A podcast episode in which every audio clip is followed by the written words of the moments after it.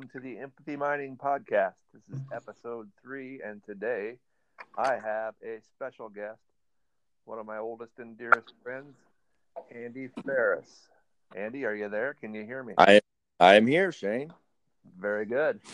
So, uh, Andy and I go way back. I think to what was it, second, third grade, somewhere in there. Yeah, Yeah, and probably uh, before that even. Oh yeah. Well, I don't remember that far back, but I, I seem to remember you being there the whole time. So, uh, Right. yeah. Um, Andy has uh, joined the education community here in the last how many years now? Three, This is my third year. third year. Uh, so he got into it late in life, like I did, but uh, even later. So uh, I I thought the first time I have Andy here on the podcast that we would talk a little bit about education, some of the things we see, uh, give you the inside look into what teachers experience and some of the frustrations maybe we have.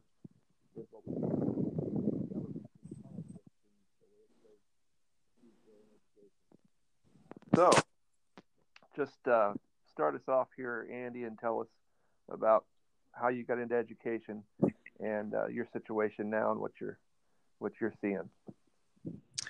Well, it was about four years ago, and I'd been working in the corporate world for quite a long time, and I felt like I was at a kind of a dead end in that area, and I felt like I wanted to do something a little different, something that maybe gave back to our society a little bit more.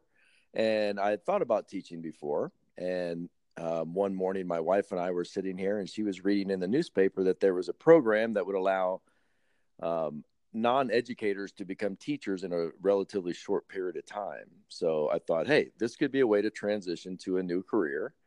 And so I did that. And so we call it alternative route to licensing here in Las Vegas. it's a three month program. After that, those three months of going to classes and, and meetings for three days a week and doing some out, outside of class work, um, I was able to have my license that got me into the classroom and so I've been uh, doing that ever since.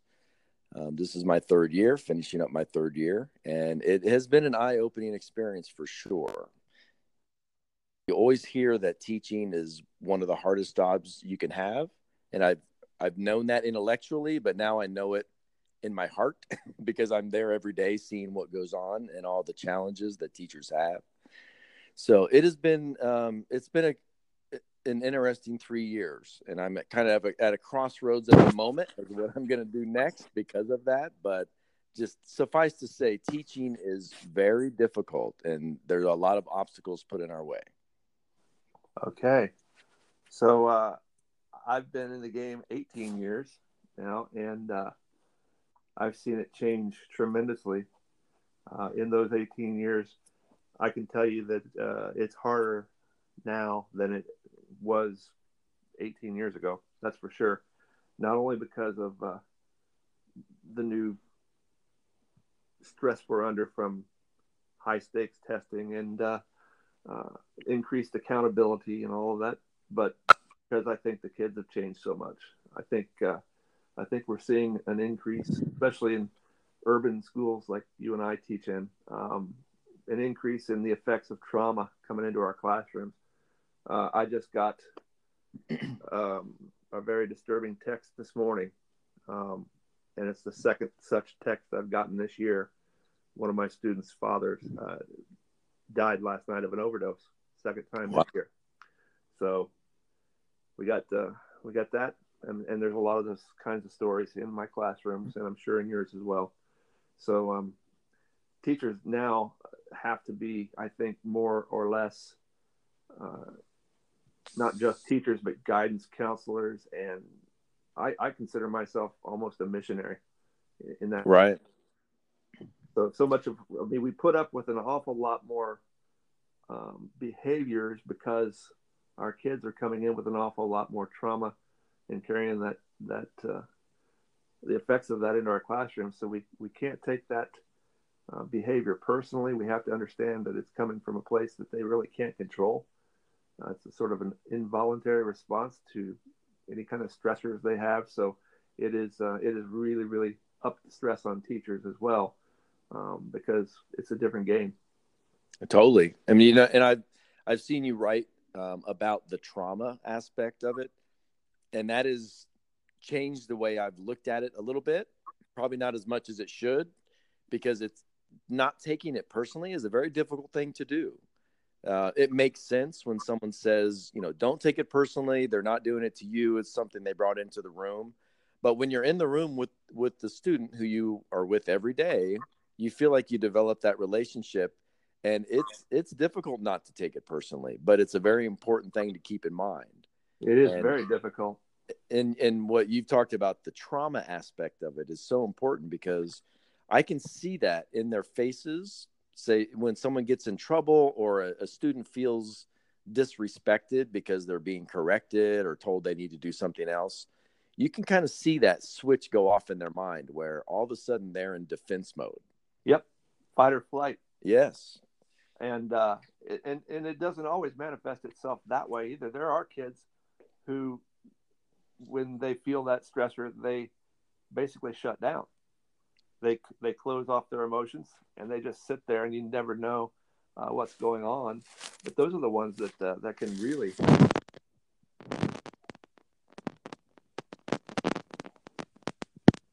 disrespect or they don't act out physically or aggressively they internalize it and they're sitting there you don't even know it right those, those are the ones that i, I kind of am yeah i just i just had a student and i teach fourth grade so my students are nine and ten years old.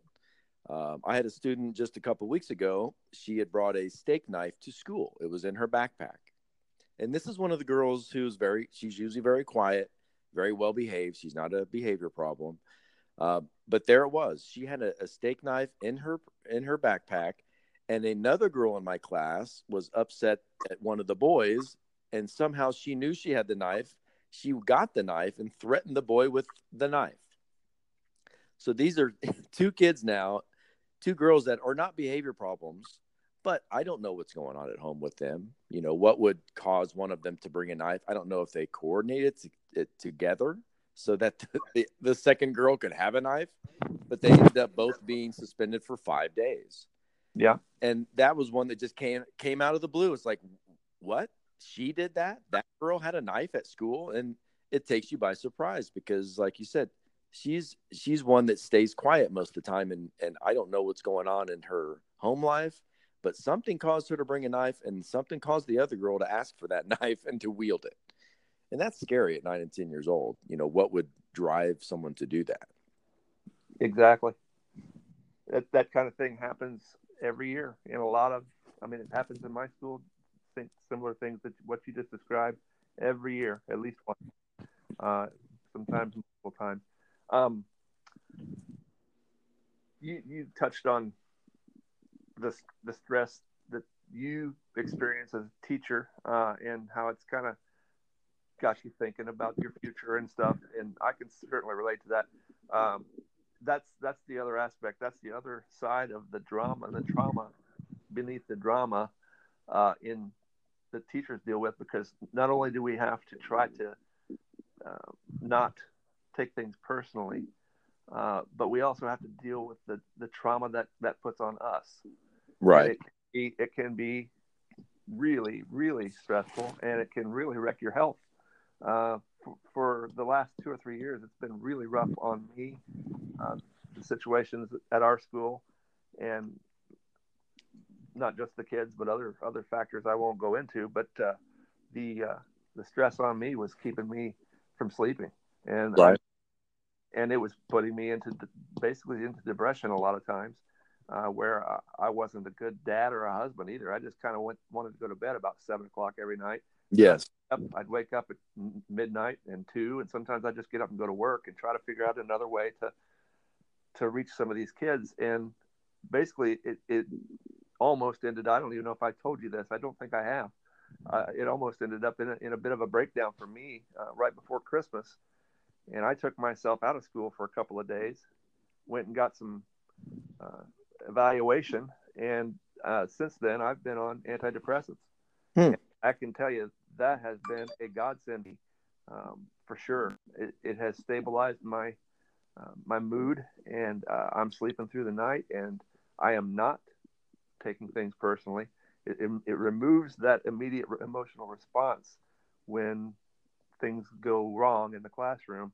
And Right. To uh, just saying, hey, look, I love you, but you're not going to be able to do that. Let's go down. Let's let's go down to the principal's office and and that kind of thing. And I don't I don't ever let anything escalate anymore. And Right. That's just it's really improved my relationship with some of my rougher uh, classes as well. So and and I can tell you this.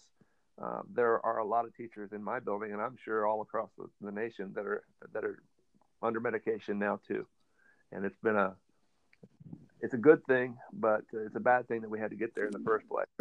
Right, exactly. But it, it's it's like a PTSD. Exactly. I mean, you you you build all the stress during the day. I mean, I walk into my classroom knowing that I'm going to be battling with a certain group of kids all day long. Yeah. And you know, I've never had a job where I did that, where I felt like I'm going to go in today and I'm going to have to argue with people all day. you know what I mean? That doesn't happen in normal jobs where you're under that type of stress and and, and it just wears you down. And and it, it's the case, I'm sure, with you as well as where I am. It's usually a handful of kids.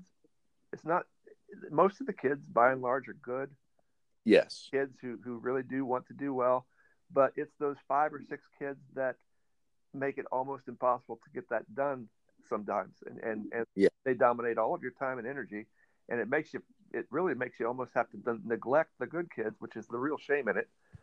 Uh, right. That's one of the reasons I'm such a huge proponent, even at earlier ages, for alternative type placements for kids uh, that that just don't seem to be in, interested in the in traditional school at all. Right. No, I agree because yeah, the energy energy that they suck from the room is so so big. And you know, I have students that sit there day after day, do the right thing, are always on task, are waiting for the next thing to do, and I can't get to the next thing. Yeah. And I, I see them sitting there. I see them rolling their eyes. I see them looking away because they know here we go again with Johnny, who who's going to act up and now is going to get all of all of his attention. And sometimes I fear that you know even the good kids start to act out because that's how they know they're going to get attention, mm. whether it's good or bad. At least they're being acknowledged. If I'm not acknowledging their good behavior, they have to turn to bad behavior, and that's you know the, a lot of that is on me because I'm not spending that time with them. But like you said, it's so it's so hard to get to them. Interesting point there. I'd not really considered that before, but I could see I definitely. I definitely seen that in my room. Yeah. Now we should say too that I teach eighth grade. Uh, you teach what was it? Fourth. Fourth Yeah. grade. So you, your your stress is at a different kind of level that you face on a daily basis because you're with the same group of kids all day long. Uh, yeah, we actually switch. So I have one other class for half the day. So we are So you're half a day at least. Yeah, half Where a day I, with. I, I have my circus class uh, 49 minutes a day.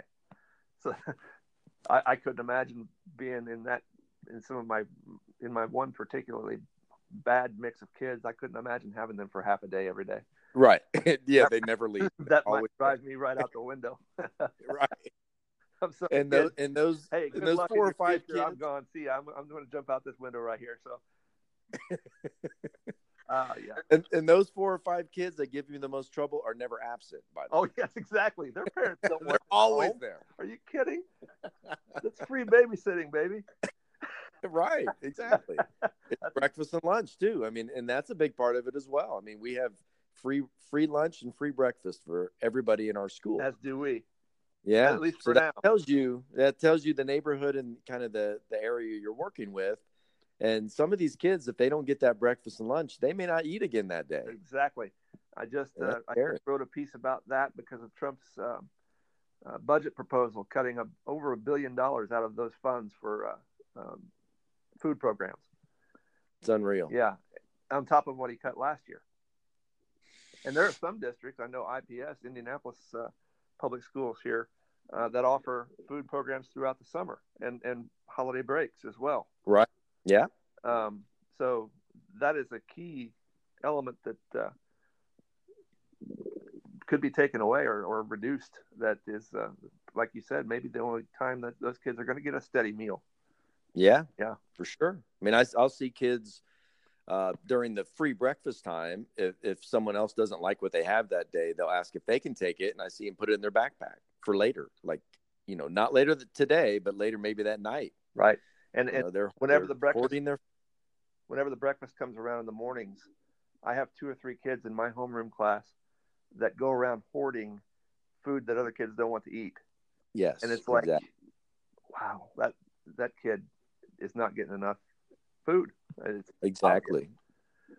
Or can I take if there's any le- left over? Can I take one home for my brother? sure. Oh man, that's Oh, and it's like, oh my gosh, yeah, they're they're at nine and ten years old. They're they have this pressure and responsibility of trying to find food for their siblings. they're breadwinners. Yeah, you're right. Oh man. Well, um, let's talk a little bit about um, the impact of the government and political influences on education and where that's headed, and and the I think very troubling direction it's it's being attempted to be taken. Uh, so let's say uh, let's start with teacher accountability. What do you think about uh, the fact that um, I don't know what the the ritzy, wealthy school district areas of Las Vegas are, but let's say um, let's just what name name a district. Well, we have one big district here in, in Nevada, in, in Las Vegas, the Clark County School District. It's the fifth largest school district in the country. Um, and so we're all under this one big umbrella. All of them, so- but but you you've got, Yeah, obviously but- you'll have some schools that are very affluent. I'm sure. yes. And then you've got schools like you. You said most of your kids are, are on the free and reduced lunch. Yes. and, and are kind of scrounging for food and all that. Uh, so, do you think that the public understands that the way teachers are evaluated makes those kids and those teachers that teach in affluent schools and teachers that teach in schools like ours get our kids over the same bar every year? right. Do you think that? Do you think people understand that? I don't think so. I don't think that's something most people think about. You know, they they think about their kid and their school, and the, and you know, we all tend to just concentrate on our own family and what we're involved in, and, most people probably aren't thinking about what another school might be doing, especially someone that's in a more affluent school. They're not thinking about those kids that are in the school that we teach and what they're going through, and how much difficult, more difficult it is to bring those kids where they need to be, uh, because some of these kids, you know, I have a boy in my room who literally can't read. I mean, at all. Right. And he's in fourth grade. So what am I? What's going to happen with that with that boy as he goes through? He's his test scores are going to be nowhere near where they should be. And I have a you know a lot of kids that are way behind like that. And you're held accountable for those kids' test scores. right. the teacher. And I don't Yeah. know how it works in, in Nevada, but in Indiana, the whether or not we get pay raises each year depends on this convoluted formula that includes how well our kids do on the tests. Right. So when you're talking and about pers- affluent schools that have only a handful of kids that would be like the majority of our kids, and then our type schools that are so dealing with so much stuff outside the classroom that it's ridiculous. Uh, are, are, you- are you telling me that those teachers in those affluent schools are doing so much better job teaching their kids than we are? I mean, right. that's the that's what the government is telling people, and they label us Right. as failing schools when, quite frankly, we're in many cases working miracles on a daily basis to get these kids any education. Yeah. Any at all. Exactly. So uh, I just don't understand how people don't see through that. I've I've tried my best to put it out there in the public by what I write, but uh, it just seems to be a continual attack uh, from those powers that be in, in our state governments that are trying to make it more and more difficult for public schools. And at the same time, part two, let's take public tax money and let people use that to put their kids in private schools. Right. Which uh, is there any way that you can see? I can't see it. Is there any way you can see that that is not unconstitutional? No, I mean, it just doesn't seem like that. To to take you know the cream of the crop out of the lower schools and move them into a private school somewhere or a charter school is only decreasing the level of you know the scores and things that that are going on in the schools we're teaching. Exactly. It's widening. So yeah there's no there's no way that that's going to help. My and, my you know and i hear the i hear the the complaint that you know you can't just throw money at the problem. Um that's that may be true that you can't just do that but that has to be a part of it. I mean the school I'm in, um, you know, our textbooks are, you know, crappy, falling apart. You know, we share books sometimes. We don't have all of the things that the the more affluent schools have. So just on that level, they're not equipped as well as the the, the richer schools. Right, and my my theory is what this is really going to, and let's not let's just not sugarcoat anything. I believe Betsy DeVos and, and some of these state government um, education agency, what they're pushing for, whether they know it or not, is segregation again. Right. Because who's going to take advantage of the private school vouchers for the most part? The wealthiest. But the people and, with money. And let's right. say with the wealthiest and the, go ahead and say it, mostly whitest family right. those in those schools that are labeled as failing. So you take those kids, and and also, there's plenty of affluent black families that would take advantage of it too. But I think probably the majority you're going to see. It's basically going to it's going to look like segregation, right? And, and, you said you can't throw money at the problem, which I, might be true, but you sure as heck can't take money away from the problem. Exactly. That's what happens right. when they lose students out of these public schools. A, a lot of the money we get is based on the enrollment we have. You remove right. students, you're removing tons and tons of money. So yeah, we didn't we didn't uh, take money away from that school, but you took students away from the school, which takes money for, away from the school. Exactly. So they can couch it in a way that doesn't sound like they're taking money. Yeah, but they are, and and we know where their money, where the money they're taking is going. It's going to for-profit schools. Yep. And that's you know, there's nothing about education that should be for-profit. Nope just like healthcare and some other issues we could talk about as well. There that should not be a for-profit enterprise, and when it becomes that, it becomes more about the the stakeholders and the and the corporation than it does the kids. It's going to happen every time. That's how that's how those type of corporations and entities work. They're there to make money. So back to teacher accountability. Yes. Uh, teachers are. I think a lot of times the general public think that teachers don't want to be held accountable. They're afraid of uh, to, to be assessed and, and held accountable for their, their work. And that's just not the case. What we want is fair accountability. Right. You're, where you're comparing apples to apples instead of apples to oranges. Or you're comparing, in, in Indianapolis case, IPS with a Carmel or a Zionsville.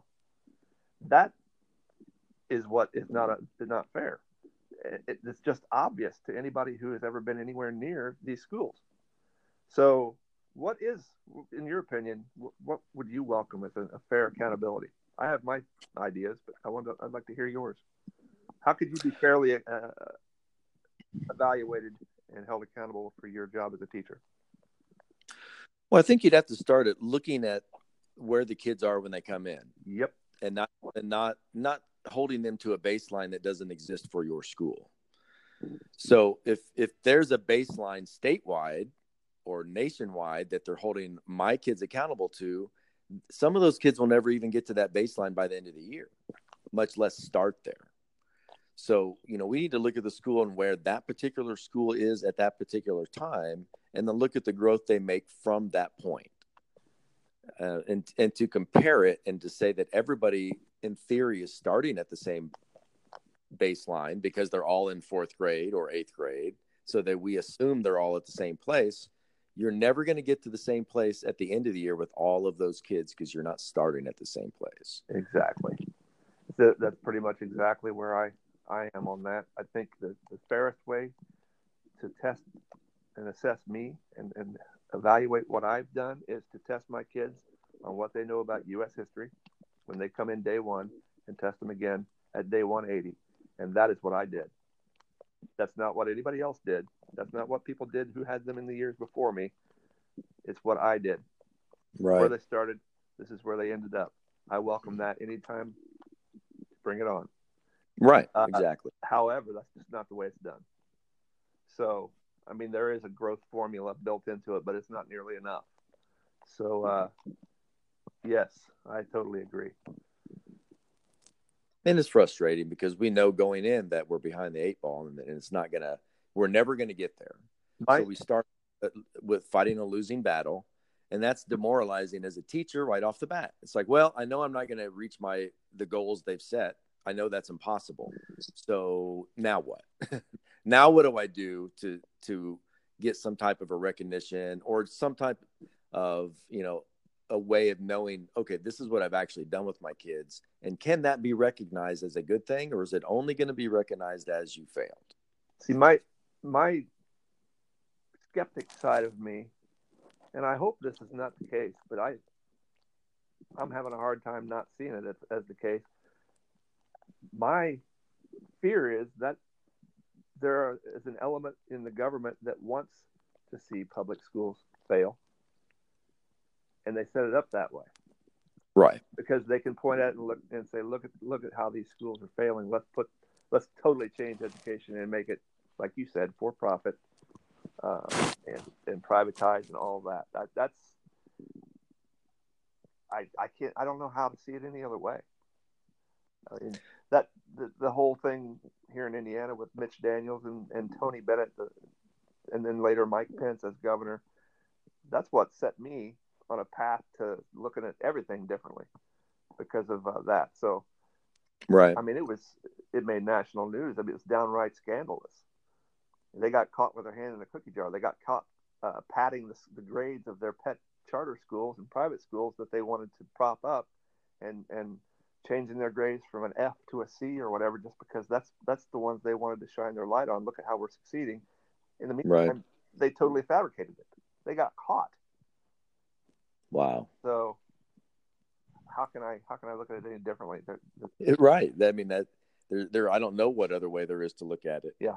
It's the old you know we're gonna we're gonna handicap this department and then when it fails we're gonna point at it and say look it failed just like we said it would yep in the meantime, uh, teachers keep plugging away, and we keep going yep. every day, trying to be missionaries, uh, trying to keep all that political nonsense uh, pressed down somewhere deep inside us, and we go in there and we try to do the best we can for these kids that need love and lots of it.